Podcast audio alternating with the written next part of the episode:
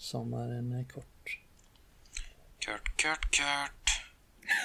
Oh, won't somebody please think of the children?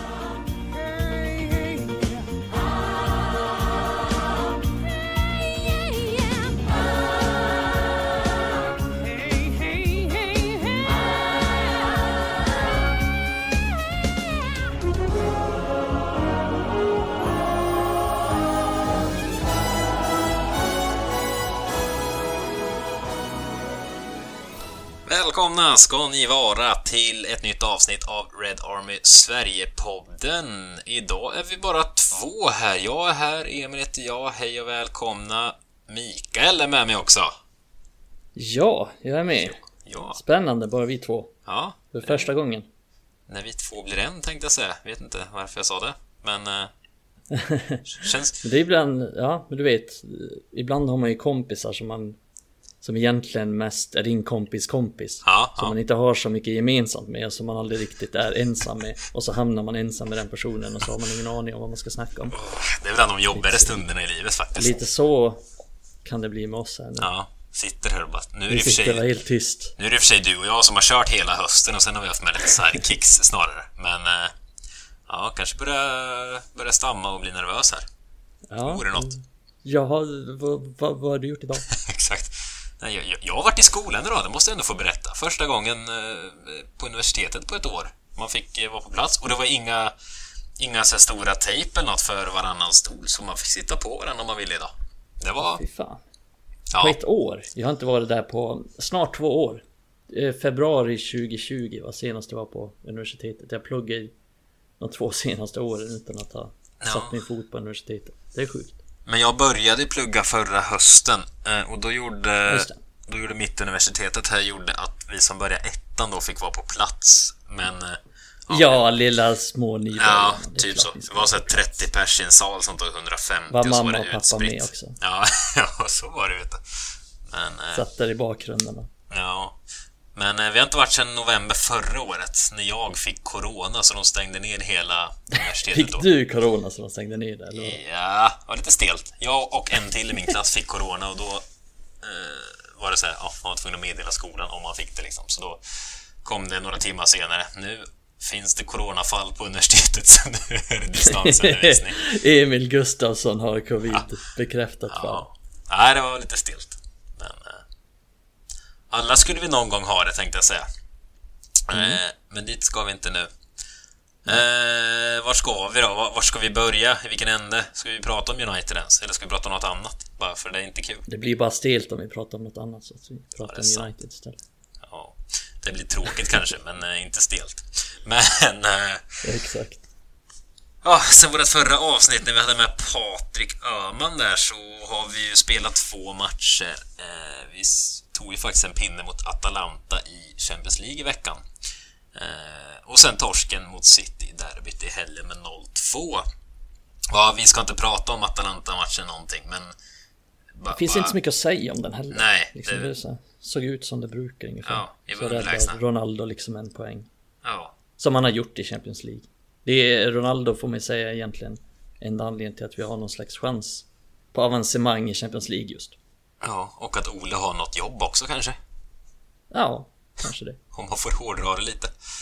Men eh, ja, nej, vi ska inte dit igen. Men det, eller dock ska det ju ändå sägas kanske att det var ju ett livsviktigt mål som Ronaldo gjorde. Alltså nu leder vi ju Champions League-gruppen. Det är lika många pinnar som, som Villarreal nu tror jag va. Eh, hade vi förlorat den där matchuslingen alltså, då hade vi varit tvungna att slå Villarreal borta nästa omgång. För Atalanta lär ju slå eh, Young Boys. Så det var, ja, jag tror Ja, en viktiga pin- mål. Ja, men en pinne borta mot Atalanta tänker man jaha, det var inte så mycket att hänga i gran. Men eh, det var nog livsviktigt för avancemang faktiskt. Så att, eh, Ja, men det beror på lite hur man ser på det. Alltså med tanke på de insatserna United har visat upp. Så var det ju inte bra liksom så här. Insatsen var inte bra. Och man jublar inte direkt över bara hej, en poäng. Men om United hade varit liksom en välskött klubb och har gått bra i ligan och då hade det varit svinbra poäng. För att på förhand liksom så här, själva poängen är ju, är ju ändå rätt bra. Det är en ganska svår match också så där. ja, är det så fruktansvärt ut igen. Det gjorde det. Det gjorde det. Eh, kan vi gå vidare till en match som är färskt i minnet som också såg fruktansvärd ut. Vi mötte City i helgen. vad, vad har du för spontan tanke? Det första som kommer till dig? Ja, det är väl någonstans där att vi har ju ganska bra, vi snackade om det innan också, att vi har ganska bra, Ola ganska bra facit mot Pep Guardiola och tidigare har vi ändå visat någon slags inställning mot City där vi Ja, det har inte varit snyggt, men vi har kunnat sitta tillbaks och vi har kunnat ställa om mot dem och såra dem i omställningar och kunna vinna matcher till och med. Vi har vunnit på Etihad och vi har vunnit på Old Trafford. Eh, så vi har ändå visat no någonting där. Men den här matchen tycker jag visar att vi har tappat allting och framförallt att spelarna har tappat tron på Ole. Eh, för vi visar ingenting taktiskt och vi visar ingenting inställsmässigt. Vi var liksom helt överkörda över 90 minuter från början till slut. Och, och när spelarna tappar den tron på Ole då blir det en ohållbar situation. Och, och United är i ett läge nu när man känner, alltså när man ser den här matchen att United är inte bra defensivt, inte bra på mittfältet och inte särskilt bra offensivt. Det, det är ett mörker bara. Det är ridå. Men att man tappat, ner, liksom. att man tappat tron på, på Ole är väl en sak, men tror du att det också spelar in att det liksom inte finns en gnista heller? För det, det upplever man ändå, det är inte bara den här matchen, det var ju samma mot Liverpool som... Alltså det ju vara de två matcherna där du enklast händer till kanske. Alltså, förstår du vad jag menar? Det, det ska väl... Ja professionella spelare, ska inte de kunna vakna till ändå? Alltså så här, känna att äh, nu jäklar, nu kommer sitta här, nu, nu kör vi. Även att vi inte har någon tränare som är vettig så kör vi. Ja, men det är det som är så jävla märkligt. Vi snackade om det innan där kring Liverpool-matchen att när United har mött Liverpool förut, när United har varit bättre än Liverpool, vilket United har varit under hela vår tid som, som supporters, min och din Emil, då har ju United alltid fått en svår match på Anfield för att de alltid de har inte haft kvaliteten och de har alltid visat inställningen och gått in till liksom 100% och kunnat vinna många gånger på det. Men United visar inte ens det, alltså vi har varken bättre inställning eller, eller bättre klass. Liksom, så det, det, finns ingenting hos United och det är det som är så jävla sorgligt. Men ja, alltså det är det som sagt, det är så konstigt, alltså man blir nästan konspirationsteori, tycker vad heter det? Nisse. Teoretiker. foliehatt blir jag. Eh, nej, men man sitter nästan och funderar på om, om spelarna, att det har gått så långt så de säger nej, orkar inte ens kämpa, vi, vi, tar den här torsken så får Ole gå. Eller alltså, varför kämpar inte spelarna? Eller det är klart, de kämpar väl, men alla ser ju att det, det, det sista finns ju inte där. Man försöker inte fullt ut på något sätt. Jag, jag vet inte, jag tycker det är väldigt märkligt alltså, hela hur inte de...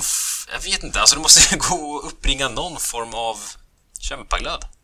Det... Ja men de är väl så jävla låga på självförtroende och så låga på förtroende för tränaren också. För att de tycker ju också att saker är märkliga. De ser ju vad vi ser och de är ju där mitt i smeten. De ser att ja, men det finns inte så mycket taktik alltid och, och nu har de ju börjat liksom störa sig på att ja, men vissa, vi kommer säkert komma till det längre fram också, men att vissa spelare får chansen oavsett hur det ser ut och vissa spelare får inte spela alls och sådär. Så att det, det är sånt som snackas om i truppen och som sätter sig i deras huvuden och som påverkar dem när de spelar. Mm. Men något som, något som slog mig efter den här matchen, bara för att gå vidare till själva matchen, alltså det, det, det bara slog mig hur extrem nivåskillnad det är mellan United och topplagen, likaså mot Liverpool eh, sist liksom. Vi är så fruktansvärt långt bakom. Inte rent truppmässigt kanske om du kollar gubbe för gubbe. Ja, startelvan kan väl säga vad vi vill om det ska vi komma in på sen också, men mm. Alltså, rent hur det ser ut ute på planen, det är fruktansvärd nivåskillnad alltså. Det, det skrämmer mig något vansinnigt. Ja, det, det är. Och det var det även... Det var det även förra säsongen också att vi... Ja, det var ju mycket snack där om att United var ju med i toppen ganska länge ändå. I alla fall till januari, februari där. Men vi var ju ändå... Vi hörde två... inte hemma där. Ja men vi var ju två hack under City kvalitetsmässigt ändå, vilket de visade till slut. Men den här säsongen är det ju faktiskt ännu större skillnad skulle jag säga. Så att vi har ju hack, ramlat ner ett hack än istället för att ta det här klivet upp. Om vi var två hack under City förra säsongen så är vi tre hack under nu. Så att vi har inte kommit närmare dem och... Och det är väl det som gör att liksom... Det måste vara droppen med Ole men det, det är det inte. inte ledningen. Men undrar om det är...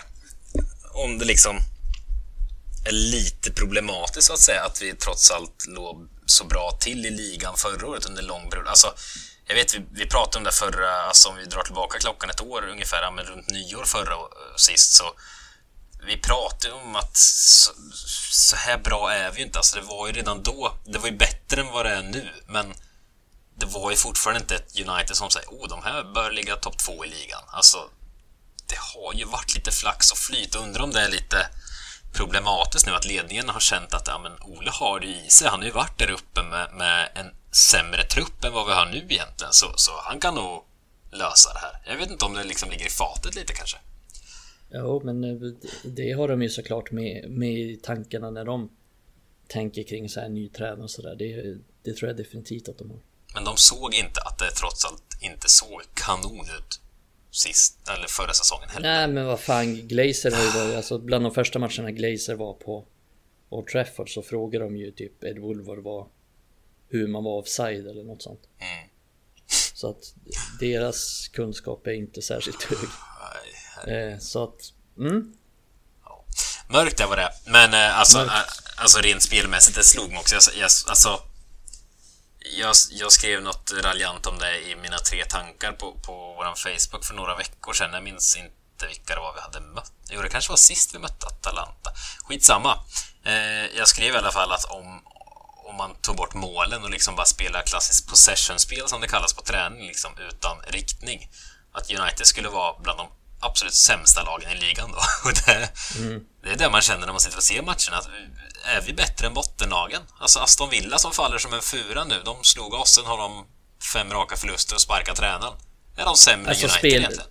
Alltså spelmässigt är vi inte det, men vi har ju så Nej. enormt mycket kvalitet i truppen och det ser vi i de här CL-matcherna också att Ja, visst. Ja, men vi, vi är nere och härjar där i, i CL-matchen, blir utspelade i långa perioder och Men sen får vi ändå de här chanserna ur ingenting som våra kvalitetsspelare och det är framförallt Bruno Fernandes och Ronaldo som kan hitta de här grejerna för att de två är ju typexempel på sådana här matchvinnartyper som Ja men de, de, kan vara dåliga upp till fem minuter men de kan göra två världsklassgrejer som resulterar i två mål de sista fem minuterna och det är ju Det är ofta det vi har sett och Ja, Ole, han har fortfarande, trots att det går så här dåligt, så har han marginalerna med sig. Och det är det som är så sjukt. Att mm det här, vi har ju fått ut mycket av den här säsongen. Alltså sett till chanser skapade, sett till spelmässigt. Så har han fått ut extremt mycket poäng av det. Och det är det som är... Det är det som är det oroväckande och det är kanske det som ledningen inte riktigt ser eller förstår kanske. Nej. Men alltså vad, vad tror du för... Ja, om man ska prata poäng rent så. Alltså vi skulle kunna ha bra många färre poäng än vad vi har i ligan och i Champions League också för den delen. Men sen, sen när man tittar på tabellen, om vi tar Premier League, eh, eller ja, Champions League-tabellen leder vi hela den gruppen. Men i ligan, någonstans, trots allt är det bara inom citationstecken eh, fem poäng upp till en fjärde plats och, och det är liksom Liverpool som är där. Men samtidigt är det tre poäng ner till trettonde platsen. det är lite skrämmande kanske. Men vad, alltså... Vart tror du att vi skulle landa om det fortsätter så här? Ole får fortsätta hela säsongen. Vart tror du på riktigt utan att liksom hålla på och raljera kring? Alltså, vart hade vi landat i ligan? Svårt att säga för att man skulle ändå inte bli förvånad om han, säger att han är kvar hela säsongen, att han till slut liksom... För det har ju varit hans historia i United att han, han, kan vända på dåliga trender och helt plötsligt så kan United vinna sju raka matcher. Så att nu tror jag inte att det händer för att nu är det liksom Nu känns det som att botten är nådd. Vi har aldrig, det har aldrig sett så här dåligt ut. Det här är liksom, det här är botten, så är det. Men jag tror att det blir max fyra. Alltså det är ju helt orimligt att United skulle bli trea om Ola är kvar hela säsongen eller två eller etta. Eh, så det är max fyra, jag skulle tippa på någonting mellan fem och, plats 5 och 10 är väl det mest troliga. Mm. Ja, knappt det tänkte jag säga, men det är väl ja, som du är inne på, truppen emot och liksom man har Ronaldo, man har Bruno. Ja, man har så många, De Gea, ska så sägas. många matchvinnare liksom och hittar vägar att vinna till slut ändå i många matcher fast, fast man är sämre. Det är bara att se att United vann ju till exempel borta mot, mot West Ham som är en riktigt svår match som Liverpool förlorade nu. Och det vann man ju helt enkelt tack vare att man har liksom individuellt skickliga spelare. Man bytte in Jesse Lingard som gör ett drömmål till exempel. Så att, och Jesse Lingard har ju knappt spelat någonting, vilket säger en del om hur mycket kvalitet det finns i truppen. Men det säger också en del om hur Ole använder truppen. Ja. Men på tal om att använda trupperna, vi ska komma in på Uniteds trupp så också här och hur, hur, den används. Men tänkte du på det? City gjorde inte ett enda byte i lördags. Det, någonting säger det också. Det, ja, Pep sa väl någonting om att... Hånfullt. Att det, ja, men han var halvt hånfull där med att han tyckte inte att det behövdes. Liksom. Nej. Och det var inte så att han behövde ta de spelarna som lirade för att vila dem, för de, det var ju träningspass för dem. Liksom. Det var, ja, det var ett träningspass och de tog inte ut sig supermycket. Det är så... Åh, det... Ja, nej, det är fruktansvärt alltså. Ja, det, det, är mörkt det vad det är alltså. Men vad... Va, alltså, vi, vi har sagt ledningen har inte koll och, och, du pratar om Glazer där, kan inte ens offside-regeln liksom. Men alltså varför är Ole kvar? För nu spelar vi in måndag kväll här. Alltså, hur kan han inte ha fått sparken? Fem tränare, tror jag det är, va? i Premier League som fått sparken redan efter elva omgångar. Ole Gunnar Solskär är inte en av dem. Det är ju... Jaha, hur? Hur är han kvar? Ja, men det är väl... Ja, men det är väl... Om jag ska ta djävulens advokat så är det väl... Så tror jag att det handlar om att de inte har någon ersättare just nu. Så då tänker de väl, ja, om vi sparkar honom, vem ska vi ta in då? Sen kan det ju vara så att de har ett alternativ till sommaren som kanske blir möjligt först i sommaren. Och då tänker de att ja, men det är bättre att Ole är kvar till sommaren än att man tar in typ Steve Bruce eller Steve Bruce ska in. in. In med Bruce! Som du tjatar om hela tiden. Nej jag men det, det, är väl anledningen...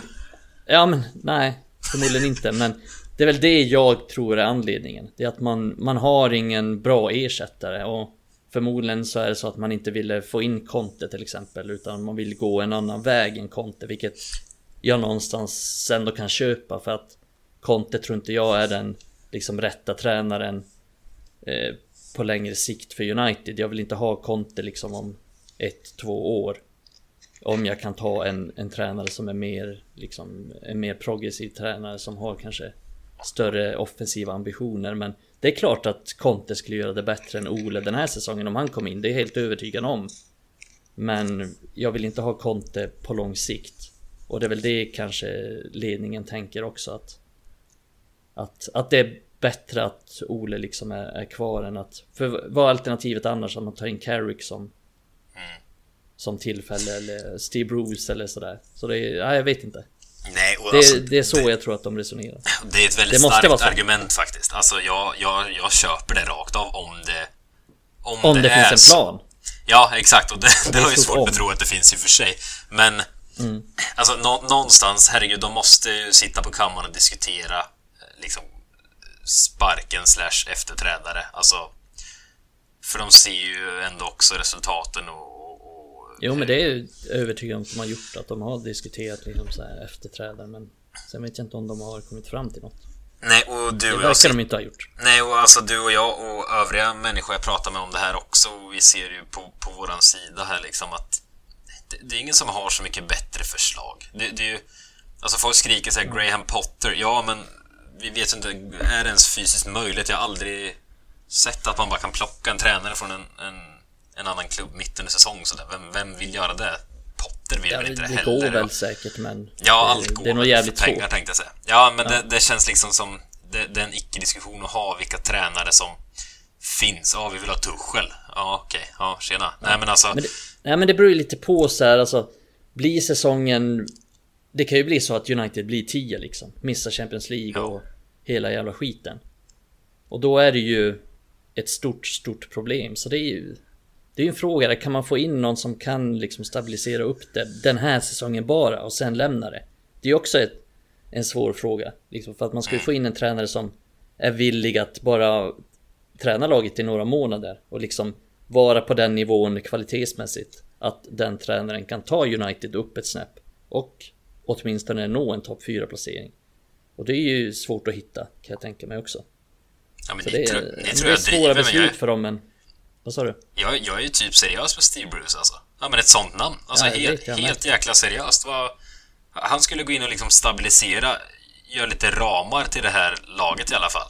Inte, fan, Alltså, tveksamt. Nej, men- Vadå för ramar? Tycker du att han hade mycket ramar i Newcastle? Nej, men det är också fruktansvärt usel trupp han hade den Newcastle alltså. Herre gösta, det är fruktansvärt. Nej, men summa summarum så landar vi i att vi... Du har inget bra förslag, jag har inget bra förslag. Jag har inte sett någon som kommer med ett bra förslag. Okej, kicka Solskär. Vi plockar in det här. Vi gör så här nu resten av säsongen. Ja, det var ju Conte då. Men jag är lite i samma hörn som dig där, att det kändes inte hundra hundra i magen. För han hade ju inte accepterat att bara vara här resten av säsongen som någon interimtränare. Utan han ville ju han ville köra på riktigt då. Så Ja, men det, det är en, alltså det, jag har ju sett något nytt namn som dyker upp här nu.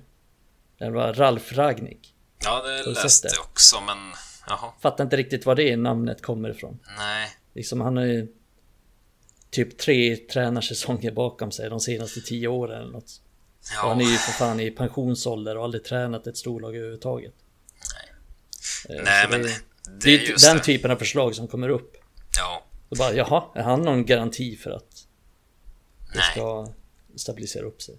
Nej, men jag sitter ju också här och skriker. Självklart ska Solskjaer få sparken, men ja, sen då? Det Ja, men mest för att man kommer är så dag jävla trött på också. Solskjaer också. Ja, det är man Jag är så jävla trött på att se honom bara.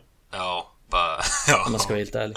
Ja, fan vad deppigt att vi hamnat där, eller att man är trött på sin Solskär. Han ska ju vara en hjälte i klubben. Ah! Att, eh, att vi hamnat där. Så tråkigt. Men, eh, ja, nej herregud. Men alltså, hur, hur känner du? Alltså, visst, kritiken är ju enorm på sätt och vis mot United och mot Ole. Men samtidigt när man ser matcherna Alltså såhär på Old Trafford, jag hör ju fortfarande folk som sjunger Oles at the wheel. Ja, motståndarsupportrar också när de ska håna oss, men eh, man, man hör ju ändå ganska stora delar av Old Trafford liksom står och sjunger Oles namn. Mm. Nu är det väl, ehm, ja framförallt efter liksom så här Liverpool och Tottenham så var det inte så farligt. Men nu efter City upplevde jag att många, att många till och med på Old Trafford vände mot Ole lite. Men det har annars alltid varit, ja men United-supportrarnas grej liksom så här ända sedan Fergusons uttalande om att ja men nu står vi bakom vår manager. Och då har ju alla köpt det liksom blint av oavsett vem som står där oavsett hur dåligt det går. Men ja, jag, jag är övertygad om att det påverkar också. Att det påverkar liksom ledningens beslut. Vi såg ju med, med Superligan när United-supportrarna protesterade så vilt. Ja men då drog man tillbaka det. För att man satt så stor press på Glazer och på Ed Woodward. Men nu inser de, eller när de ser liksom matchen och så här, ja men då ser de supportrar som stöttar Ole och som applåderar Ole. Det är klart de tycker att det är ganska lugnt då. Men hade supportrarna visat större missnöje, ställt lite krav, ja då hade det kanske kunnat se annorlunda ut, vem vet? Ja. Man ser framför sig, kanske inte England, men i många andra länder hade liksom det hade ju stått eh, Ultras längst ner och bara gapat vid gallret så hade ju Ole och eh, ett par spelare fått komma fram och lugna situationen, typ. Man skulle begära Ja få men prata med lite dem. så, ja men lite så var det ju till exempel med med Malmö FF supportrar borta i Varberg. Spelade 1-1 borta mot Varberg och nu leder Malmö ligan dessutom. Ja. Med typ en, två poäng och alla var ju helt vansinniga och spelarna fick liksom komma fram och, och snacka med supportrarna. Så att där har man ju någon slags supporterinflytande och supportrarna har en väldigt stor makt i hur klubben ska styras och, där- sådär. Men det är så det är på gott och ont eh, United-supportrarna gör det. Det är någonstans fint att man står bakom oavsett. Men man måste ju också kunna ställa krav och i sådana här fall så tror jag att det, det slår tillbaka på oss för, eftersom att ledningen tror att allt är okej så länge vi står och applåderar. Ja, nej, jag, jag förespråkar absolut inte att man ska liksom härja alltså, på så sätt heller. Det är inte jag en jätteförespråkare för, men, men samtidigt det känns som... Det ställs inte... Jag vet inte, hur är kravbilden? Alltså det, det är liksom... Världens största fotbollsklubb det här. Hur kan det se ut så här och det ändå inte är... Alltså, det borde... Old Trafford borde stå i lågor i princip. Alltså det... Jag säger det igen, jag skrev det på Twitter någon gång för någon vecka sedan att ja, folk fattar... Du vill se saker brinna Emil? Ja men... ah, det vet jag inte vad man ska säga. Nej men alltså, folk fattar inte hur illa det är i United. Folk fattar inte. Vi förstår inte hur mycket pengar som lagts på den här truppen. Alltså vilka sjukt bra fotbollsspelare finns i den här truppen. Potentialen är skyhög alltså. kolla truppen. Vi, vi har en bättre trupp än Liverpool rakt över typ. Alltså vi har det. Jag hävdar det. Men det ser, det, det ser ut som vi ser Stoke ta med fan spela. Och ändå så står folk där och, och jobbar in Ole. Nej, jag, jag, Ja men alltså, folk fattar ser till... inte hur illa det är. Jag tror det är så. Folk fattar inte. Nej. Det är så här, ja men det kommer snart. Ni har sett, Ole kom ju tvåa för något år sedan. Ja men, nej, alltså. Det är fruktansvärt hur illa det ser ut. Det ah, Ja men alltså så här, innan den här säsongen också, alltså förra säsongen såg det också rätt illa ut spelmässigt. ja. Eh, och inledande säsongen och säsongen innan det, det, det har alltid sett rätt dåligt ut spelmässigt. Och resultatmässigt har det inte varit särskilt bra heller men det är ändå svinmånga som har trott på Ole väldigt länge. Det är ju först de här senaste matcherna som han verkligen har fått majoriteten emot sig. Innan det, alltså Säg bara för, för en månad sedan, två månader sedan Då var det ju fortfarande 50-50 Alltså typ så här 50% av United supportrar ville ha kvar Ole. Så att det är ju det är först nu egentligen det vindarna har vänt. Innan har det ju varit Han har haft väldigt stort stöd. Eh, Så det är Det är inte så konstigt. Ja, nej, och alltså... ma- Man kan väl inte slå sig för bröstet och säga att man såg att det här skulle komma, att skulle se så här fruktansvärt illa ut, men som du är inne på, det, det har inte... Alltså, Ja, alltså ser man nyktert på det så tycker jag att det har varit ganska uppenbart att han inte har varit rätt man eh, under väldigt lång tid. Men det är, jag, jag har ju någonstans förståelse också för att ja, men folk vill tro på honom, folk vill ge honom tid, folk vill ge honom chansen. Det är inget fel i det, men Nej, nej. det har liksom sett för dåligt ut spelmässigt. Vi har inte sett någon spelmässig vad ska man säga, någon framtidstro liksom när man ser oss spela att ja men det här kommer hålla liksom.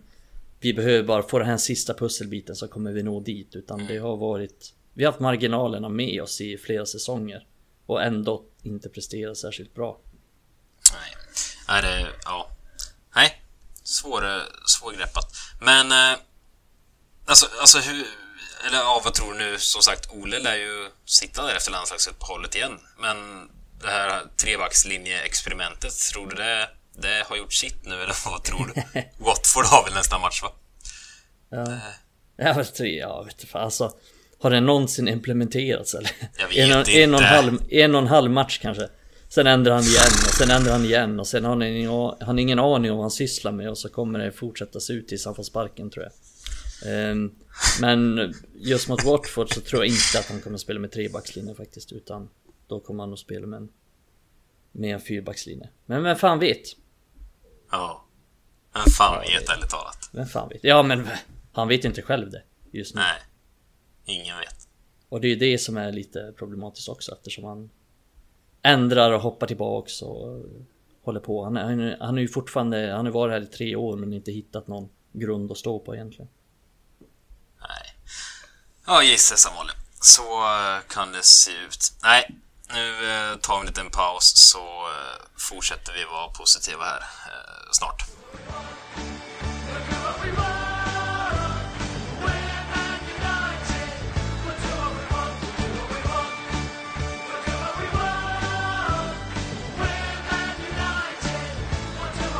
Då, hörrni, då har vi med oss, det är inte bara Mikael. Mikael, du är kvar också här va? Jag är kvar. Mikael, kul, kul. Ja, men jag blir orolig, man vet aldrig, det piper iväg ibland. Eh, Lämna dig i sticket. exakt, exakt. Nej, jag hade faktiskt inte blivit lämnad i sticket om du stack nu, för nu har vi med Wulf också. Välkommen! Hallå, Tjena! hallå. Kul- att vara med. Kul att vara med i en podd man själv har lyssnat på också. Ja, en av världens bästa poddar också. Absolut. Sveriges bästa. Ja, exakt. Definitivt. Bara Sveriges, inte världens. Ja, ja, det är, det är Vintergatans bästa kanske. För sträcka sig till till och med. exakt. exakt. Ja, vi kanske ska presentera vem du är också, som dykt in här. Eh, Wulf Hedlund heter du i alla fall. Och eh, du, du, jag vet inte, jag, jag ska sägas, jag är inte i TikTok-världen. Men visst Du är- känns väldigt icke TikTok. Ja, jag är icke TikTok. Jag. Jag har ju knappt sociala medier alls, höll jag på att säga. Eh, Och TikTok är ju... Då. Ja, men det, TikTok är väldigt sociala medier-aktigt, om du förstår vad jag menar. Det, har, det, Ja, det är inte det första man har som socialt medie. Men eh, visst kan man säga att du är... Jo, du, om man är, om man är ny i gamet. Om man är ung. ja, kanske. Vilket inte vi är i Nej, jag, längre. det, är mycket, det är mycket håravfall här. Men eh, så är det. Men eh, visst kan man säga, Ulf, att du är, du är lite känd från TikTok ändå, va? Eller? Jo, Lite. men det kan man ab- absolut säga. Jag har ju ändå 196 000 följare, så att det är ju nästan 2 procent av Sveriges befolkning, vilket är när man tänker på det. Men, Det men ja, det är väldigt roligt, verkligen. Men blir du igenkänd så, alltså på gatan, tänker jag? Ja, absolut. Alltså, det går ju vågor. Det, det hände en gång i våras i Tyresö när liksom åtta stycken kände igen mig på 20 minuter och ville, ville ta en selfie och säga hej och sådär. Och det är jättetrevligt. Och sen ibland kan det gå längre perioder utan att någon känner igen en. Och, ja, men det går ju bra det med, men det är ju Stockholms innerstad oftast. Men jag har ju blivit igenkänd liksom, i Dalarna, i Skåne och i, i Helsingfors till och med. Så det är helt otroligt faktiskt. Men Ja. väldigt kul faktiskt. Mikael, du blir inte igenkänd för podden än va? Eh, nej, Nej. Kanske. Det kan... kanske kommer. Det- Det kan komma när man minst anar det. Ja, men det är negativt med en podd, man syns ju inte va? Lite skönt ändå, jag Nej, vet det är inte. sant. Jag hade varit obekväm tror jag. Ja, men, det, det finns ju sina fördelar med att man är lite mer anonym också. Nej, Men det är exakt. kul när folk kommer fram och säger hej. Då hade de fått se ditt tårafall, Emil. ja, det deppiga. Nej, fy fasen. Vi, det ska vi inte prata om nu. Men eh, på din TikTok, du, det är inte så... Du är ju United-supporter, det ska vi säga, annars får man inte ens vara med i den här podden. Det säger du alltid. ja, men det måste man inte Så Det förtydliga. är bra, det måste man ju förtydliga. Ja. Så man inte får in massa andra lag här. Ja. Det vill man inte. Massa Så lö- löst folk. Ja, exakt tänkte jag med säga. Löst folk. ja, men eh, din TikTok-kanal är ju inte jätteinriktad mot United. Jag spanade igenom och såg i alla fall att du nämnde United någonstans här och var. Men eh, det, Mm. alltså, det handlar om livet på din skola, så att säga. Typ. Ja, det är ju namnet liksom. Eh, men eh, TikTok är ju mer mitt liv liksom. Och skolan är ju en del av mitt liv, men det är liksom ja, men det är skola, det är mat, det är träning, det är fotboll. Ja, men på TikTok är det mer av en blandning. Liksom. Där kan man få se mig både i skolan och sen där man står och liksom dansar i ABBA-kläder. Typ, så att man kan få se mig i väldigt många olika miljöer på TikTok. Och det, kan, det är väl det folk har uppskattat. Liksom. mycket igenkänning också. Men jag, jag, jag gjorde, vet jag, i våras inför den sen inställda Liverpool-matchen, en Manchester United TikTok, där jag sjöng då Glory Glory Man United som fick, ö, ö, fick över en halv miljon visningar, så det var kul. Där, där, Fan, där Mikael, kom man vi, liksom. vi kanske ska expandera till TikTok, Mikael. Det slog mig här och nu. Vi får kolla med övriga redaktionen. Ja, Adam tar tag i det. Jag kan se Adam ta tag i taktpinnen på TikTok. Ja. Ni och, och sjunger lite glatt där, så det är, bara, det är en succé som väntar alltså. ja, jag har för dåligt självförtroende för att sjunga, tror jag. Får- Ja, det, det har jag också. Sen är jag inte så bra på att sjunga, men jag noterade att Kristoffer klippte in en gång när jag sjöng här. Ja. Det var inte planerat att det skulle sändas ut i etern. Men... Vi tappade väldigt många lyssnare efter det avsnittet kan jag säga. Ja, det kan jag säga. Det tappade Men- många följare jag också. Ja. Men hur, eh, hur kommer det sig, eh, för du är bara 18 år, hur, hur fastnade du för United? För vi skojade lite om det innan vi började spela in här nu, att eh, du var ju faktiskt, alltså, när man bara är 18, du var ju 10 år när United vann ligatiteln senast, så du är liksom knappt upplevt glansdagarna. Alltså, när jag och Mikael började hålla på United, då var ju United bäst i världen i princip. Nu är det inte bara där, men alltså, ni fattar, det blir ju lätt liksom, ja, många i din generation, tänker jag, Wulf, har ju fastnat för typ Barcelona för de var hur bra som helst för några år sedan. Så hur, hur kommer det sig att du landade United när de vart på dekis sen du blev medveten? Det kan ju ha varit så att de liksom 2010 kanske de sändes mycket på, på, på tv och sådär. Men, och de, men vi vann ju ligan 2011 och det var ju väldigt fartfylld och glad och engagerande fotboll. Vi hade ju fantastiska spelare med, liksom, med van der Sar och, och Nani, Rooney och Javier Hernandez och såklart och Sir Alex. Alltså, så världens bästa tränare måste man ju säga. Ja, och, och vi vann ju ändå en hel del titlar. Det var ju en bra period för klubben 2010-11. Det var ju, klubben var ju ändå då på uppgång och det var ju lätt att fastna för en liksom anfallsfotboll och det var ju roligt och, och, och det var liksom stiligt. Ja. Eh, och jag hade ju aldrig fastnat för någon fotbollslag tidigare men med Manchester United kändes som att det var väl de det blev liksom. Det, lite, det finns väl ingen, det hade väl kunnat bli liksom Arsenal lika väl men det blev Manchester United då och det är man ju glad för för att Mm. det är en klubb med väldigt liksom, bra histor- en historia, en, en identitet och på den tiden även mycket titlar. Så det är inte som Manchester City som vinner många titlar men som saknar liksom, känsla och historia. Utan här fanns det ju båda delarna. Det finns ju fortfarande en historia och en identitet. Nu finns det inga, inga titlar men det kommer väl förhoppningsvis så snart som möjligt. Ja, det får vi se. tänkte jag säga. jo, jag Dra inte in ditt negativa. Nej, förlåt, jag ska inte vara negativ. Jag, ska, jag, Nej, försö- det- jag försöker. Jag är svårt pessimistisk och det är lätt att vara i dessa tider också. Men Mikael, du skriver Ja, faktiskt i, i din fredagskrönika senast, Mikael, i fredags så var du inne och toucha lite på hur du blev United-supporter. Det var ju en viss David Beckham fastnade du lite för, va? Eh, Ja, Just det, fast det det- var den väldigt för, eh, för Beckham. Men sen hade det att göra med att min, min brorsa höll på United också så att eh, han kollade ju alltid alla matcher och sådär så då fastnade man Där är jag. för det. Men det var ju framförallt Beckham som... Ja. Jag fastnade också för det. Beckham, men sen, eh, jag är tvärtom där, för min storebror... Inget håravfall där. Nej, nej, du herregud. Men han har också råd att pilla i lite grejer i den där kroppen så det inte sker något håravfall tänkte jag säga. Jag vet inte vart jag ville komma med det känner jag. Men han löser. Har han håravfall så har han inte håravfall så att säga. Är Men- det löser. Men jag, alltså min brorsa håller på Liverpool och då blev det att jag, det säger väl mycket om mig kanske. Då skulle jag gå rakt emot och hålla på Liverpool, eller hålla på United istället. Ja, det kanske säger någonting dig ändå. ja. Du vill vara Ja. lite motvalls. Lite retsticka, man Ja. heter Emil av en anledning.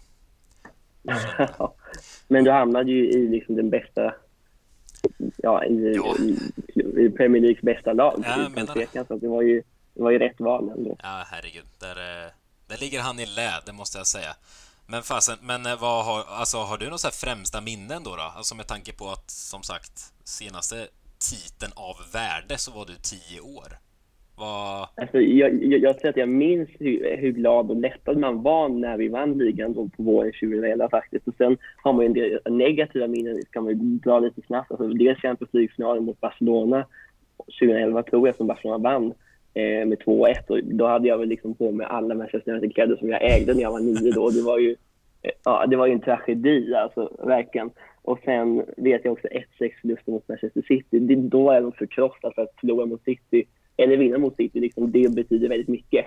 Eh, för mig har har ju alltid Manchester City varit den stora rivalen och de man vill vinna över allra, allra mest.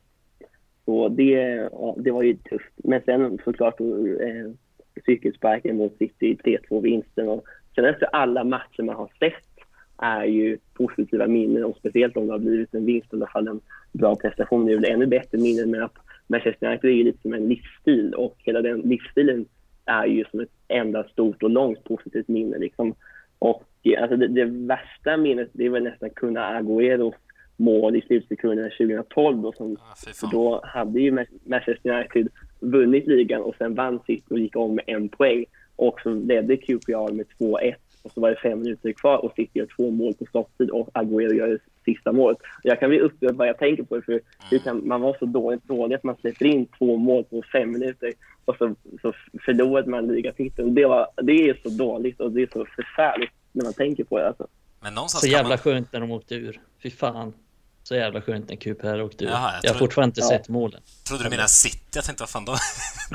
Man tog det. Ja, men det är skönt, skönt när de åkte ur också. De har ju varit nere och härjat jävligt många Jo, gånger. det är sant det. Ska sägas. Men, eh, men jag Ja, tycker, mm. alltså sådana där mörka minnen är ändå, eh, alltså jag tycker att det tillför någonting också om ni förstår mig på rätt Det är sätt. klart du tycker. Ja, så men- jävla nej. negativ igen här. Nej men det är ju supporterskapet som sådant alltså. Oavsett, eh, alltså oavsett klubb så har man ju liksom upplevt eh, motgångar också. Det, någon, någonstans Mm. är det fint i kråksången också att, eh, Ja, men det, det är sant. att För de att Mm. sakerna gör något med det. Alltså hade, hade United vunnit varje, varje, varje år, hur, alltså hur jävla kul hade det varit tänkte jag säga. Det är klart det hade varit kul, men ni förstår vad jag menar. Det, det är liksom, alltså motgångar föder ju någonting. Ja, men man minns också hur jävla förkrossad man var efter typ den matchen och sådär. Ja, Eh, nu känner man ju ingenting. Liksom. Nu, det tragiska är att vi sitter och hoppas att typ City ska vinna ligan istället för Liverpool. ja. Vi har ju ingenting med det att göra. Vi sitter ju bara här och är likgiltiga över Uniteds insatser i princip. Ja, och som sagt det har vi varit inne på tidigare också att det, det har ju nästan kommit till den, jag har i alla fall sagt det flera gånger att ibland när United gjort mål under den här säsongen så känner jag inte den här superglädjen för man vet hur illa det är i grund och botten och det är något flaxmål så man sitter och bara ja, ja. Nej, så jag vet inte. Känslorna, ja, det gör något med en. Och sen den där eh, när City vann där på tilläggstid också, det var ju eh, Något som fastnat hos mig efteråt är ju historien om när Sir Alex då gick rätt in i omklädningsrummet och förklarade för grabbarna att så här, eh, det här ska vi använda som tändvätska och sen gick man och vann säsongen efter och han pensionerade sig. är det något fint i det också. Men... Det är ändå ett leg- legendariskt avslut för honom. Liksom. Och det är, även om klubben just nu inte är i sin bästa period. Liksom, jag kommer ju fortsätta stötta klubben och, och se matchen och sådär. Men för det är ju de här tiderna som supporterskapet betyder, betyder som mest. Även om det kan ju vara tufft ibland. Liksom.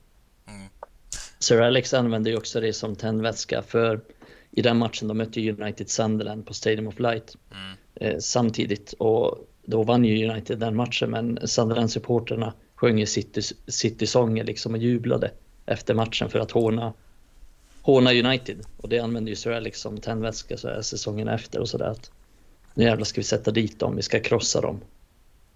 Och det är den typen av inställning man älskade hos Fergie och den tidens United också. Ja. Vägrade förlora. Liksom.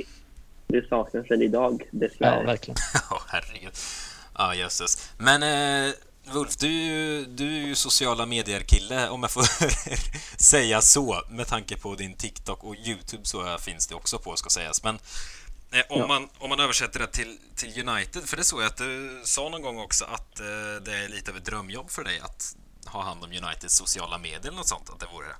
Ja, exakt. Att arbeta med deras Instagram, det vore ju fantastiskt. Alltså. Ja, men hur ser du på Uniteds sociala medier idag? För det vet jag har varit lite av en diskussion nu under hösten ändå, hur, hur det sköts. Alltså, bara som ett exempel har jag härjat lite i våran skribentchatt, att, eller vi är flera som har härjat, alltså att det, alltså, nu överdriver jag väl, men det känns ju som liksom 80% har med Cristiano Ronaldo att göra, så man blir så här, hallå, Ja. det är ingen fansida det här, det, det är världens största fotbollsklubb. Men hur ser du på det, du som ändå är inom sociala medier-världen, så att säga? Alltså, Manchester United har ju 50 miljoner följare på Instagram och drygt 10 10 miljoner på TikTok, vilket ju är helt otroligt. Alltså.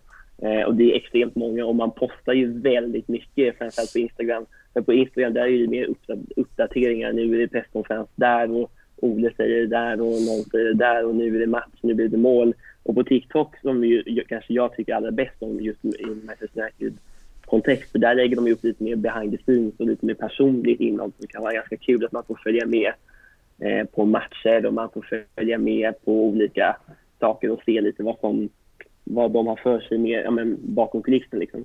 Mm. Eh, och men efter, efter förlust och på Instagram, där är det ju, då är det ju stendött. Liksom, och knappt, man lägger knappt ut någonting. Vilket ju, det är ju fullt förståeligt, men oavsett eh, om det är vinst eller förlust så skriver ju alla ändå Ole out i kommentarerna. Eh, vilket ju man ju kan förstå. Men det blir lite lustigt för man, man märker att efter en vinst kanske det kommer 20 inlägg på ett halvt dygn. Och sen är det förlust då kanske det kommer fyra inlägg och då är det liksom bara doom and gloom och, och we will bounce back ungefär. Så det blir lite mycket floskler ibland. Att, ja, men är det förlust med 5-0 mot Liverpool, då är det liksom we will bounce back. Och så är det Oles presskonferens och så säger Maguire att vi är, är inte nöjda. Och då kan man ju snacka hur mycket som helst, men det som räknas är ju prestation och, och resultat på planen. Och det är det man vill ha nästa match. Man vill ju inte ha massa presskonferenssaker som inte egentligen betyder så mycket. Då vill man ju ha en ännu bättre match nästa gång. Man vill ju liksom inte... Det är det man är intresserad av. Liksom.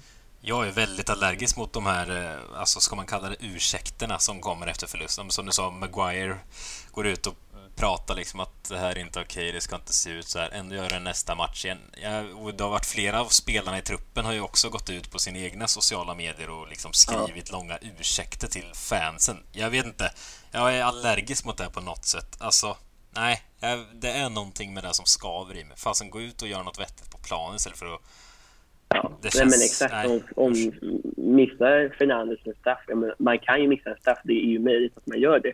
Men då vill man ju ha en ännu bättre insats nästa match istället för ett liksom, grått milt Instagram-inlägg. Det Ja. är ju inte mycket att hu- hurra för. Nej, men aktioner väger, väger tyngre än ord liksom. Det är bara tomma ord som kommer från dem egentligen. Ja, och det här när Maguire går ut och pratar, alltså visst en 5-0-förlust hemma mot Liverpool, det är väl klart att alltså, någonting skulle komma från spelartruppen kanske, men det känns som han, det, det är någon som har skrivit ett tal åt honom så här, åh, gå ut och håll det här, och så går han ut och, och håller det, och sen går han in på kammaren igen.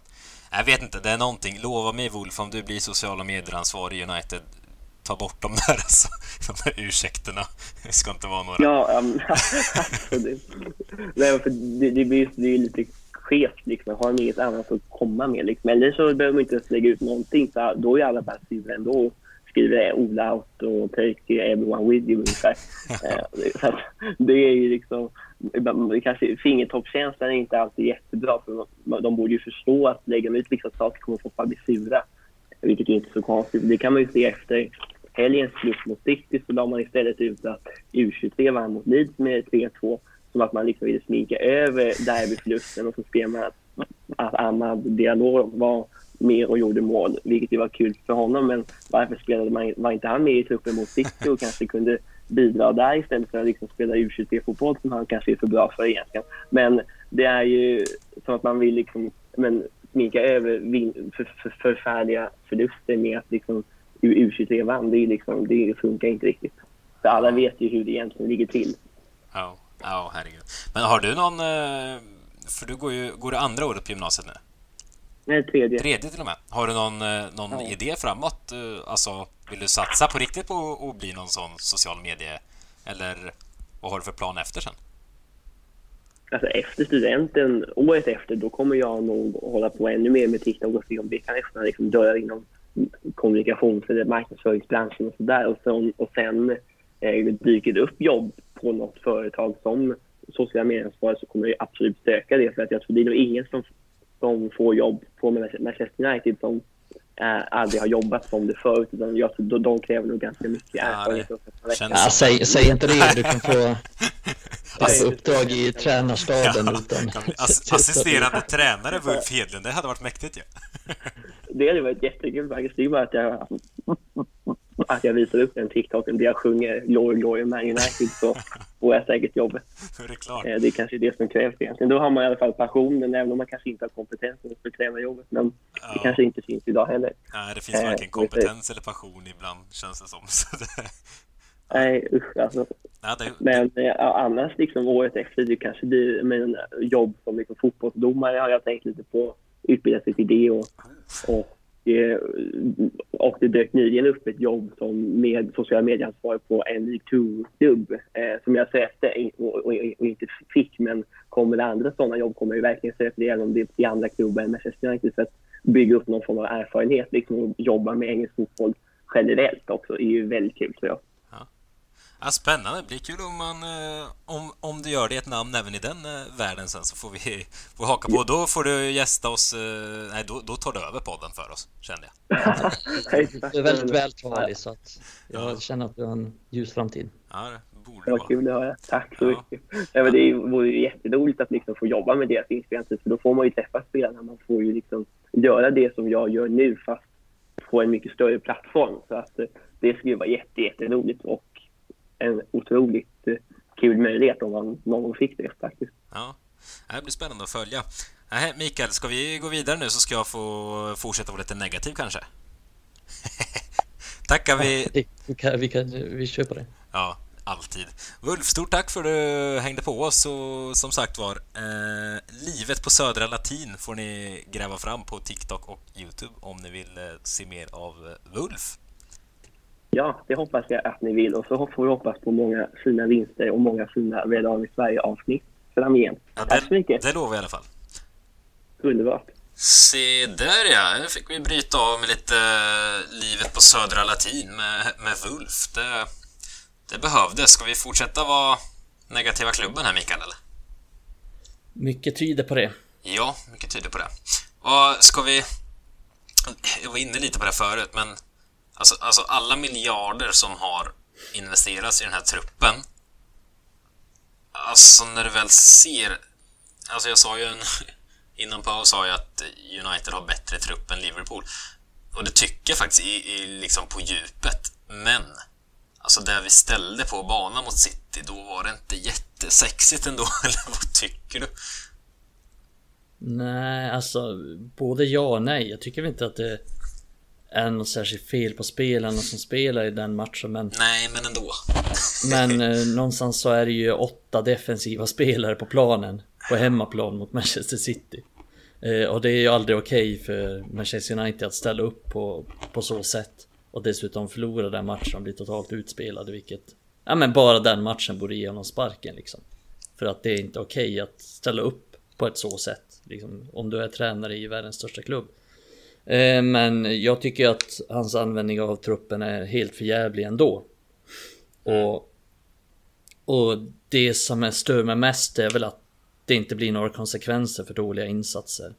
Eh, och det är ju typ Maguire och Shaw som är de bäst, tydligaste exemplen på båda de skulle ha varit bänkade för sju matcher sen. Tänk dig att Bajia och Tejes ofta sitter på läktaren eller bänken och bara, bara kollar på. Bevittnar den Nej, här det måste vara, det måste vara fruktansvärt frustrerande för dem alltså. Ja, men vad tror du de tänker? Vad tror du de känner? Ja. Tror du de känner förtroende eller någon slags inkludering? Varför har alltså- han ens truppspelare om man inte vågar lita på dem? Det, det är för fan han som har köpt dem också. Ja. Det är det som är det sjuka. Och, och likaså sådana här gubbar han har valt att behålla också, Matic och Mata och sådana. Visst, det, det har vi pratat om förut att det kanske är lite papparoll på typ Mata, men ändå. Han, han är fortfarande fotbollsspelare, han vill spela fotboll. Ah, Han, han är ju inte... Alltså, jag ser inte en matchbild där han skulle liksom få hoppa in i... i alltså, jag förstår inte. Vad gör han där då? Donny van de Ja, det är Beek, kul varför att- kom han? Det har vi också pratat om hundra gånger, men det är samma sak där. Han måste också sitta och undra vad fan det är frågan om.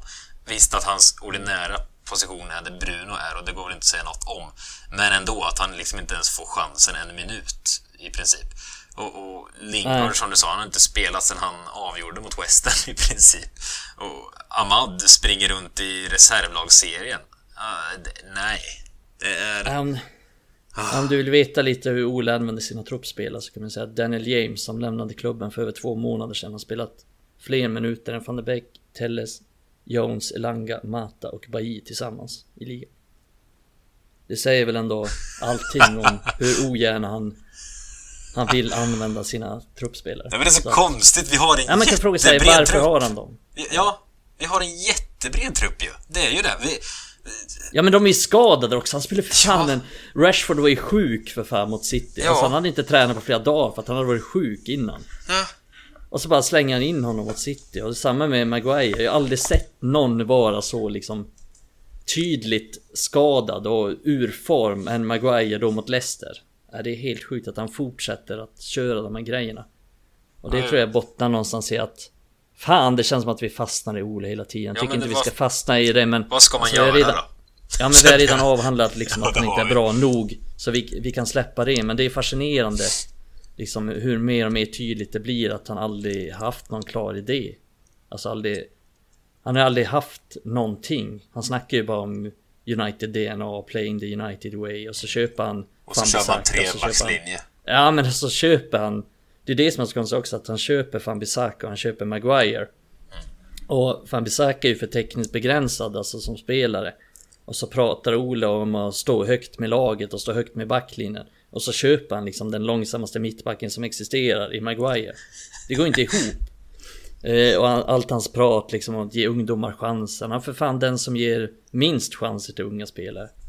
Vi har ju aldrig haft så många bra unga spelare som nu. Ahmad som du nämnde, Elanga, Hannibal, Ethan Laird. Det är ju bara ett axplock av alla de bra unga spelarna vi har. Eh, och det han har producerat den här säsongen, Ole, det är ju Elanga i 17 minuter den här säsongen. Som vänsterback. Han är en, han är en otroligt feg tränare. Ingen filosofi. Han snackar bara i tomma klyschor. Jag tycker Ole är den, han är den fegaste tränaren vi, vi har haft av alla. Eh, han är fegare än van Gaal, han är fegare än Mourinho, han är fegare än Moyes och... Nej, jag är förbannat trött på honom och hans antifotboll. liksom, som jag sa innan, åtta defensiva spelare på hemmaplan mot City och vi blir totalt utspelade. Fa- fuck off, helvete. Fan! Oh. Nej, Fan! Jag fattar Det är så jävla illa, det är så jävla dåligt.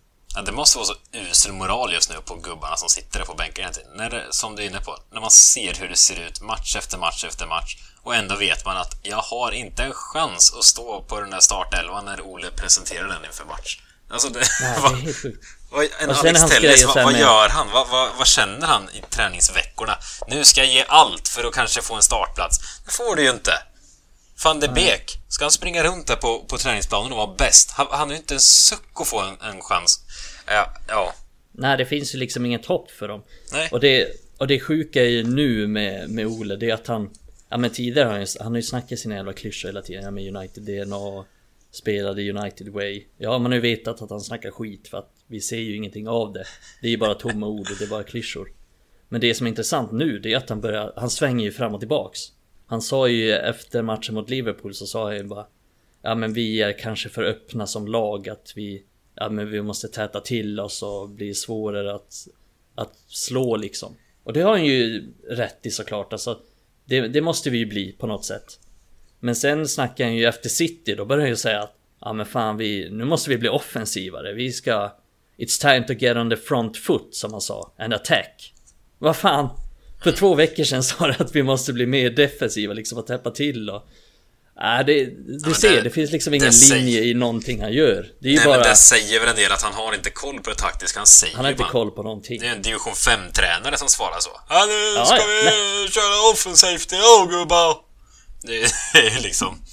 Ja, jag har haft division 5 tränare som, som kör på det sättet. Ja, och sen, Liksom, det är exakt så. och sen står den tränaren vid division 5-sidlinjen och ropar klyschor och bara "Ah, Vi måste börja snacka med varandra gubbar, snacka mer! Man bara okej, ja, då löser det Har du sig. haft Snacka skåning som tränare? Nej, jag vet inte varför det blev skånska.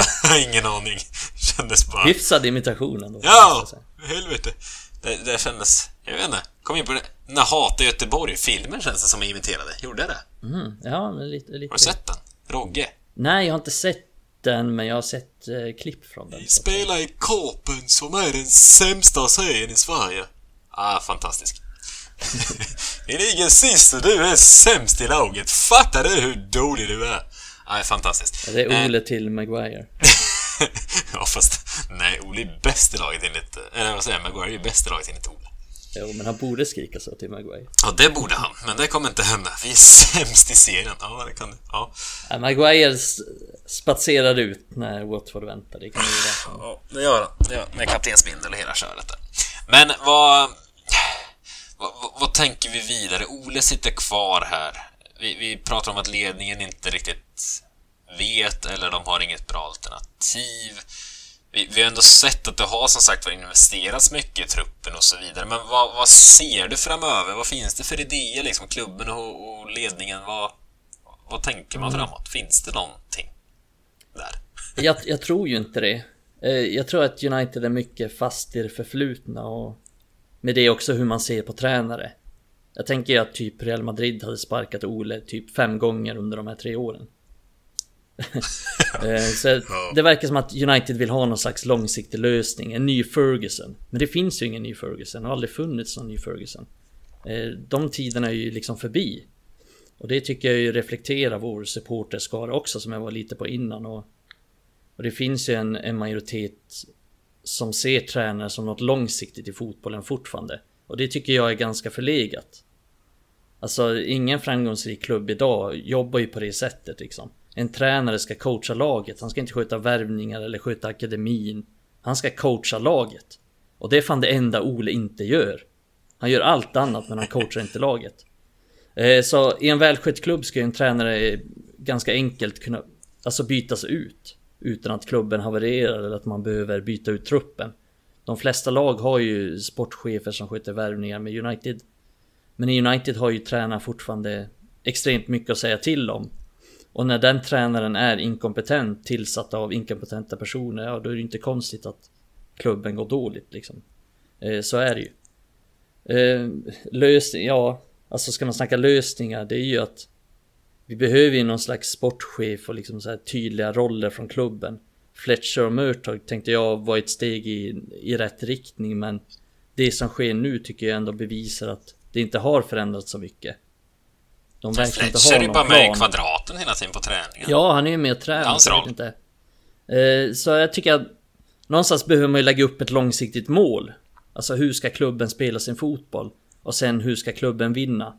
Eller ta sig till toppen åtminstone. När man har de bitarna på plats och målet liksom klart för sig, då behöver man en, en tränare som helt enkelt är bäst lämpad för den spelartrupp man valt att ha. Och valt att bygga och den fotboll man vill spela. Om vi, om vi, se, om vi säger så här, ser du något mönster Emil? Moyes, van Gaal, Mourinho, Solskär. Finns det något mönster liksom? Pra, pratade vi inte om det i förra avsnittet? Att mönstret är väl någonstans att man tar ett namn. Eller Moyes var ju typ sådär liksom peka ut. Och sen van Gaal Mourinho var liksom tränarnamn. Och Solskjaer Ja, men var. Solskjaer då? Ja, men han var ju panikklass. Och det, det backar jag Ja, men att, man, ser. att man tog in honom som interimtränare där först när Mourinho fick gå. Det, det var ju lysande att få in honom för truppen var ju så jäkla nerkörd då. Så Mourinho gick runt och var pesten på, på träningsanläggningen kändes det som. Och liksom hängde ut allt och alla. Men där och då kändes det ju positivt att få in Ole Gunnar Solskär, en glad norrbagge som bara kör. Och, och det, det flög då ett tag också. Men sen att man förlänger med honom efter PSG där typ, när man inte hade en suck, det var ett rån i Paris. Och då känner man åh, vi är på rätt väg, vi slog PSG. Det tycker jag säger så sjukt mycket om hur inkompetent det är. Att man efter det bara, åh, det här ser ju bra ut. Det var ju bara tur. Det var bara tur att man vann borta mot PSG. Det finns inget annat. Spela om den här matchen hundra gånger. Vinner vi den två gånger ungefär. Max alltså. Något, något sånt.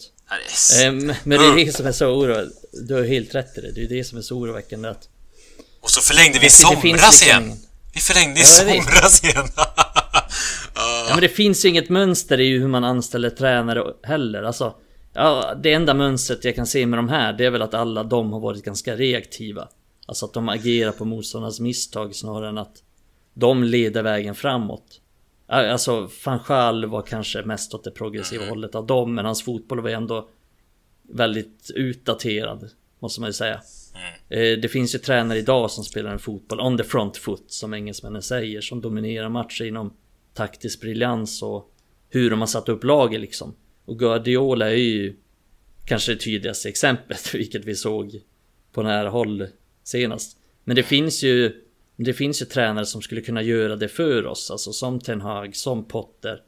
Det finns säkert andra alternativ också. Nu säger jag inte att Graham Potter är absolut rätt val. Jag är osäker på om han håller som tränare i ett storlag, men det är ju den typen av tränare vi behöver och den som kommer in, den ska liksom coacha laget. Det är allt den personen ska göra.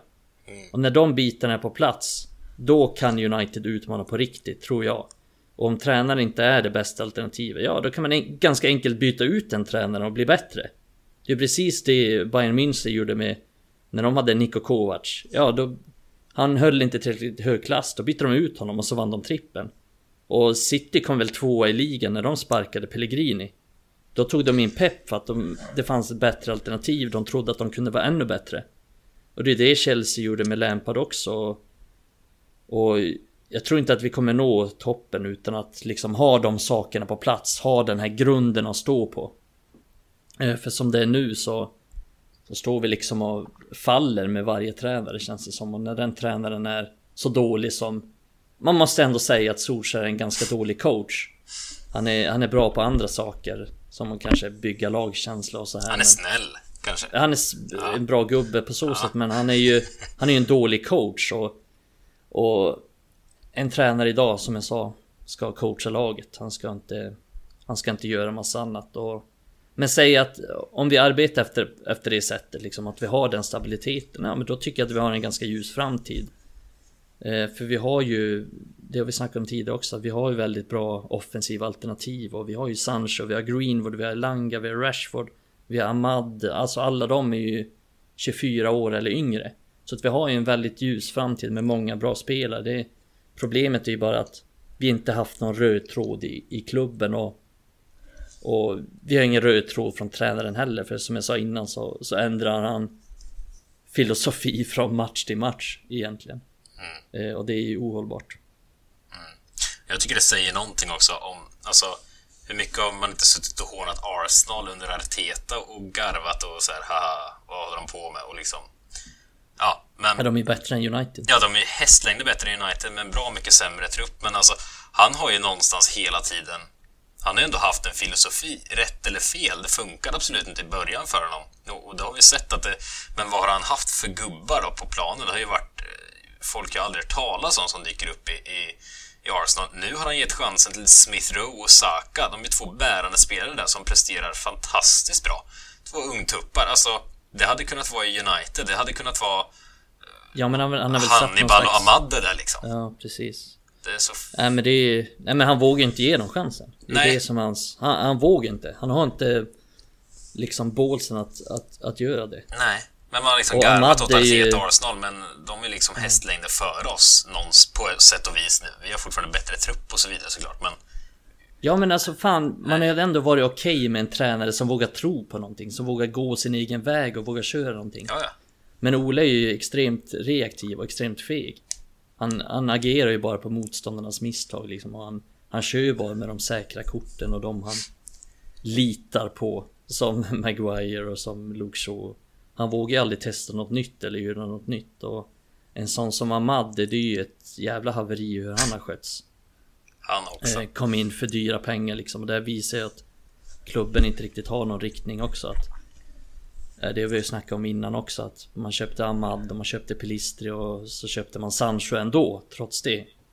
Så då har man liksom fyra, fem stycken yttrar av av hög potential som där någon av dem eller flera av dem kommer bli utan speltid men Ahmad är ju en sån som ja, han snittar ju två poäng per match i U23 Ingen annan spelare har haft det snittet under alla år som jag har fört statistik eh, Men får han chansen? Nej Trots att han gjorde mål mot Milan Då när han väl fick sina få minuter Så fick han liksom inte chansen att etablera sig i truppen Jag lovar att varenda tränare i i varenda lag hade försökt fasa in honom mer än vad Ola har gjort. Jag lovar, varenda tränare, varenda lag, varenda liga.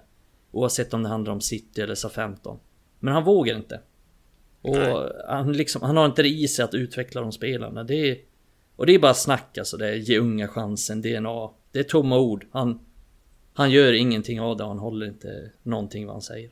Jag sitter och funderar på nu, finns det någon ung spelare han liksom. Ja, Greenwood, visst, men alltså Greenwood är ju... Han är ju bäst i laget tänkte jag säga. Alltså, Ja men han är för bra liksom för att inte ge chansen. Mourinho hade gett Greenwood chansen också. Ja, exakt. Eh, men, det är de väl- andra får ju inte chansen att komma dit. Det, alltså, nej, Men Brandon alltså. Williams kan jag känna att han herregud. verkligen gav chansen. Men det är ändå... Det är ändå ganska länge sedan nu.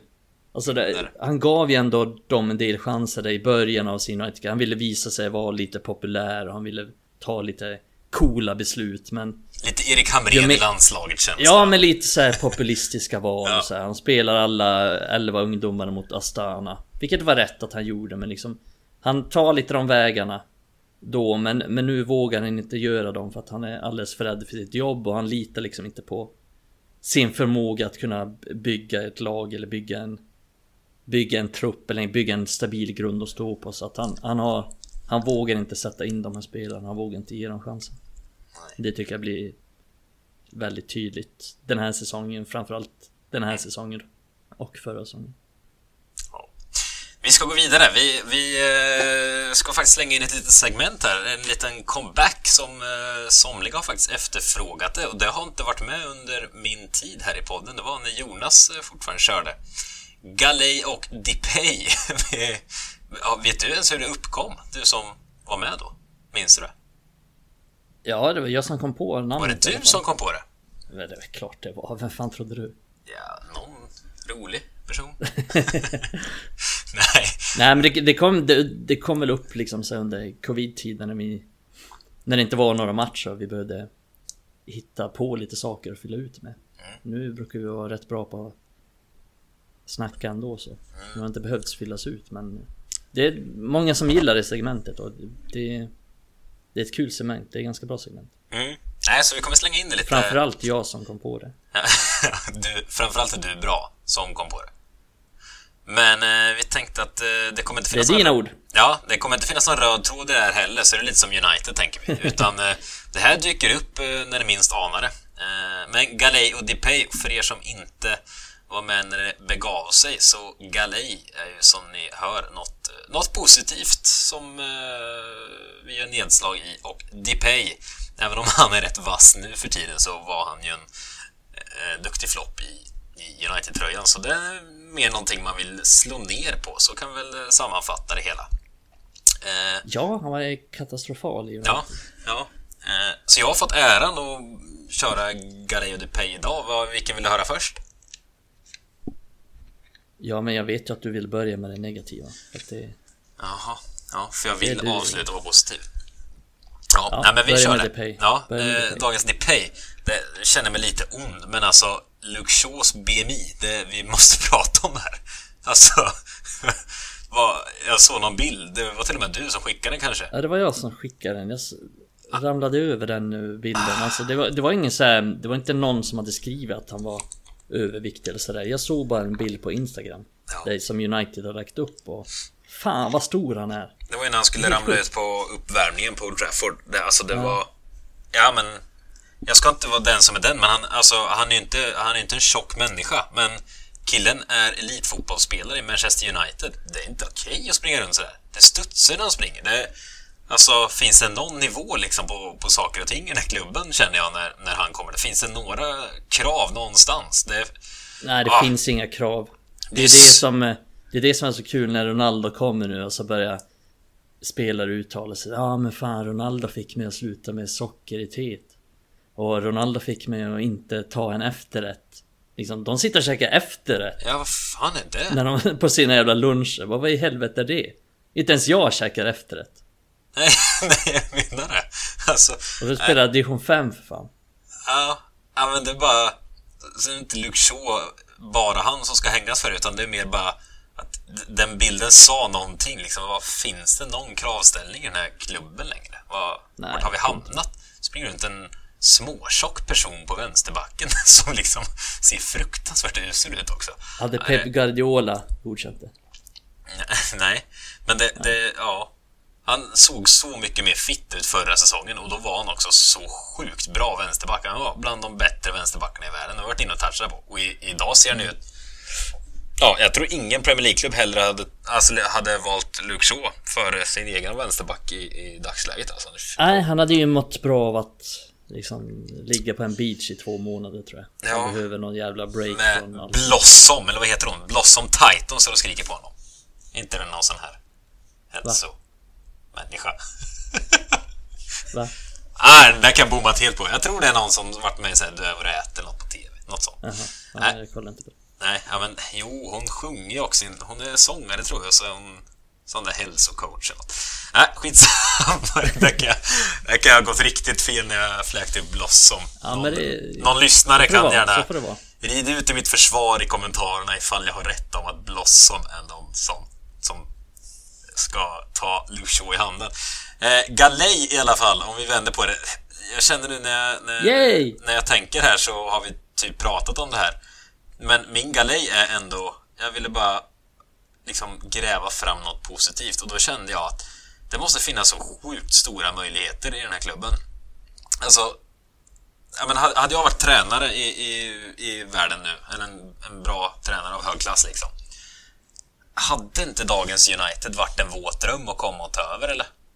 Alltså, Ja, Ja. och nej. Eh, tror att det är en eh, liksom så här svår ledning att, jobba under. Och Ja, det är väl det. Klubben inte sköts så bra så där. Ledningen inte är jag, särskilt kompetent. jag skrev det inom en parentes, minus Ja, sportsliga bara ledningen. truppen. ja, bara, bara- truppen. Ja, då är det en fantastiskt dröm. med ungdomarna som ligger bakom. Och bara liksom gör...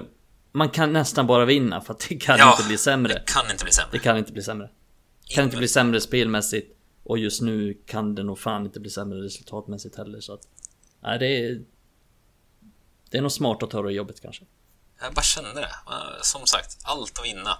Och, och visst, minus sportsliga ledningen, men med- det sagt, om jag ska vara djävulens advokat här nu också.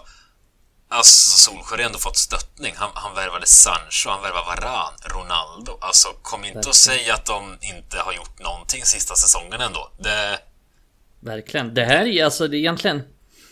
Visst, vi, man, man kan ju kritisera ledningen mycket och det, och det blir ju tydligt när man ska liksom värva tränare eller sparka tränare Ja, eller precis. ta in ny tränare och sådär sådär men Ser vi bara till den här säsongen så har inte de gjort så mycket fel. De har ju liksom gett Ole extremt mycket.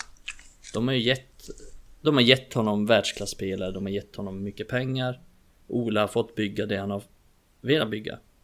Eh, Så man kan inte lasta dem så mycket för den här säsongsinledningen. Det är ju det är ju Oles fel den här säsongsinledningen. Det är han som har satt liksom laget i skiten här. Eh, sen, men sen är det ju upp till dem att att ta beslut liksom, att sparka honom och det är ju helt upp till dem och där är ju de inkompetenta men Men ser vi bara till det spelmässigt, spelmässiga och resultaten den här säsongen då Då är det 100% Oles fel. Ja, men och så, om man skulle komma in som tränare också. Det är inte så att Glazers går ner på träningsplan och lägger sig i direkt. Det, så det, på så sätt hade du ju fått vara i fred också. Jag tänker på typ en Conte som gärna kan börja tjafsa i, inom klubbar. Han hade ju liksom fått arbeta ostört här om du förstår vad jag menar. Så på så sätt är det nog rätt soft för en tränare att ha dem över sig. Varför man får arbeta ostört och, och ja, Ola har fått arbeta ostört i tre år här nu, utan anledning. Så det, ja, nej, men min galej är i alla fall att det, det finns så stora möjligheter och det är det som får mig att gå upp om morgnarna tänkte jag säga. Nej, men alltså, det, det är inte så att det är becksvart kommande fem säsongerna, för det finns en sjukt bra trupp i grund och botten. Det behöver kryddas med någon innermittfältare och så vidare. Ja, Wan-Bissaka är inte min högerback kanske, men ni förstår vart jag vill komma och det finns ungtuppar som är av fruktansvärt eh, spännande virke. Så, ja, nej. Där valde jag ändå att landa i min galej. Jag var lite framkrystad, men det måste det bli i dessa tider. Säger ja. också någonting om någonting kanske. Man får krysta framåt glatt. Ja, ja, det också. Herregud. det, det fina i Kråksved, eller fina, det är ju ganska mörkt, men folk har ju börjat förstå min pessimism nu. Den är ju befogad. Ja, du, du, känner dig förstådd nu? Ja, det är skönt. Det eh, kommer jag vara, även om vi skulle sitta och vinna ligan här i maj så kommer jag sitta och vara pessimist ändå. Så någonting ska jag hitta. Ja, det, det vore intressant att se hur vi agerar liksom om vi vinner ligan. ja, vad ska man prata om då? Ja, vi har ingenting att säga. Det är så ni var bra matchen ser ut. Har vi spelat in något avsnitt där vi kunde sitta och säga så? Nej. Ja, tvek, tveksamt. Nej, det är faktiskt tveksamt. Det. Så kan det vara. Vi Men... var ju lite positiva där en gång i, var det förra, förra säsongen där i december, januari. Där innan Sheffield United-debaklet. Så var ja. vi ändå hyfsat positiva. Ja. Alltså vi var ganska negativa till, till det spelmässigt men vi var ändå någorlunda positiva överlag tror jag. Ja, ja men jag Vill vet. Jag minnas. Vi har något avsnitt som heter serieledning eller något sånt tror jag va? För vi ledde där någon kvart. Det låter som en dålig... Top of the League hade vi, Top avsnitt 67. Men det är inte så många som har lyssnat på det vet jag att jag har sett också. Det är ett av våra mindre lyssnade senaste året. Så ja, vad fan. Eh, folk vill... Folk... Ja, men... Ja. Folk vill att det ska dåligt. Nej, det ska vi inte säga, men... Folk... Eh, ja, det är då man vill höra. Eh, folk... Annat Nej, folk det ventilera kanske. Det är väl så. Så kan det nog vara. Man vill väl kanske få känna någon slags gemenskap när det ja, går dåligt. Behöver prata ut med någon, även om man bara lyssnar. Ja, lite så. Eh, Ja, ja, nu eh, vänder vi blad och går på ett landslagsuppehåll. Eh, så att eh, vi spelar inte Fan vad skönt! Ja, ja, det behövs. Men lördag 20 november nästa match, då har vi Watford borta. Och hade jag varit bookmaker så hade jag nog haft Watford 1,80 ungefär. Tänker jag. De borde vara favoriter va? Ja, de är, de är rätt dåliga de också så. Ja, det är sant är det. De är Ranieri nu, det är ändå... Ja, det, det de började ju, de flaxade till där lite i början av säsongen ja. men det, nu förlorar de ju det mesta. Det är, ja. tvekar på att de håller sig kvar. Ja, men det är ändå det är en profil Ranieri. Det gläder mig att han är, är med. Men eh, vad tror du? Vi har väl ingen ny tränare då heller va? Det är Solskär som är där då? Nej, det blir förmodligen Solskär som står där. Eller sitter där vid sin jävla padda där. Vad kollar de på tro? Babblar den eller något kanske? Är inte det något? Vet du ens ja. vad Babblarna är? Ja, det vet jag vad det är. Ja, det är bra. Jag jobbar på förskola. Oh, har du? Mm. Då har man koll, då har man koll på Babblarna. Shit vad inte ser dig på förskola, vad roligt. Men nu kände jag att så här. Nähä. Kom singelmammorna och där stod du och sa Tjena. Fruktansvärt. Ja, det lämnar vi osagt. Ja, ja herregud. Eh, nej vars, men eh, det kommer komma ett litet, vi kommer bjuda på något lite specialavsnitt här framöver också va? Mm, då ska vi vara lite mer positiva för jag och du ska spela in ett avsnitt nu om några dagar. Mm. Eh, där vi ska snacka Uniteds ungdomsfotboll och då kommer vi vara rätt så positiva, det kan jag lova. Mm. Men det hoppas jag att ni lyssnar på. Jag ska nog kunna dra ner det i skiten också, så ni ser, ni mm. som gillar det. Nej, eh, jag ska försöka hålla mig ifrån det. Jag är mest orolig, bara för att avsluta det här med lite negativt också. Eh, alltså jag är lite orolig, det kanske vi kan spinna vidare på i, i det avsnittet också. Men att om det här får fortsätta med Solskär, unga spelare runt om i, i Europa och världen ser ju att till United ska inte gå, för där får man inte chansen. Liksom Ahmad hade kunnat vara en kontinuerligt startande spelare. Alltså han hade kunnat vara... Ta ett Everton. Han hade kunnat vara en riktigt bra spelare där. Han är ju bättre än Gray och Townsend i Vad grund och fan ska botten. han göra i Everton? Ja, men du förstår vad jag menar. Folk kommer se att det är ingen idé att gå till United för jag får inte chansen där som ung tupp. Det var mer det jag ville landa det. i. Så är det ju. Men eh, det tar vi vid i ungdomsspecialen som ramlar in. Det får ni faktiskt se till att lyssna på för det... Ja, Mikael kan sin skit där. Det vågar jag lova. Eh, tackar och bockar vi för att ni har lyssnat på det här avsnittet där även Wulf gjorde ett eh, gästspel eh, efter pausen där. Mycket trevligt. Ja, hoppas att ni eh, trivdes med avsnittet och gå gärna in och kommentera och härja på oss. Eh, Och för er som inte sett det så har vi dragit igång en eh, egen Twitter-kanal också eh, som heter Red Army Sverige-podden helt enkelt va? Det är inte svårare än så. Svårare än så. Så gå in och följ oss där också får ni hänga med på våra bravader. Det är jag, Mikael och Adam som rattar det här kontot så det, det händer lite vad som helst. Eh, ja men då så. Ja, senast så var det ju snack om dina bravader i helgen till exempel på ditt konto. Så det kan vara... Ja, kan hända jävligt mycket där. Mm. Det... Stolt är jag över mig själv. Men eh, där kan ni gå in där och läsa vad, vad det är jag har sysslat med. Mörkt ändå. Ja, eh, vi säger så. Eh, ha det gott så hörs vi eh, nästa gång vi hörs. Hej!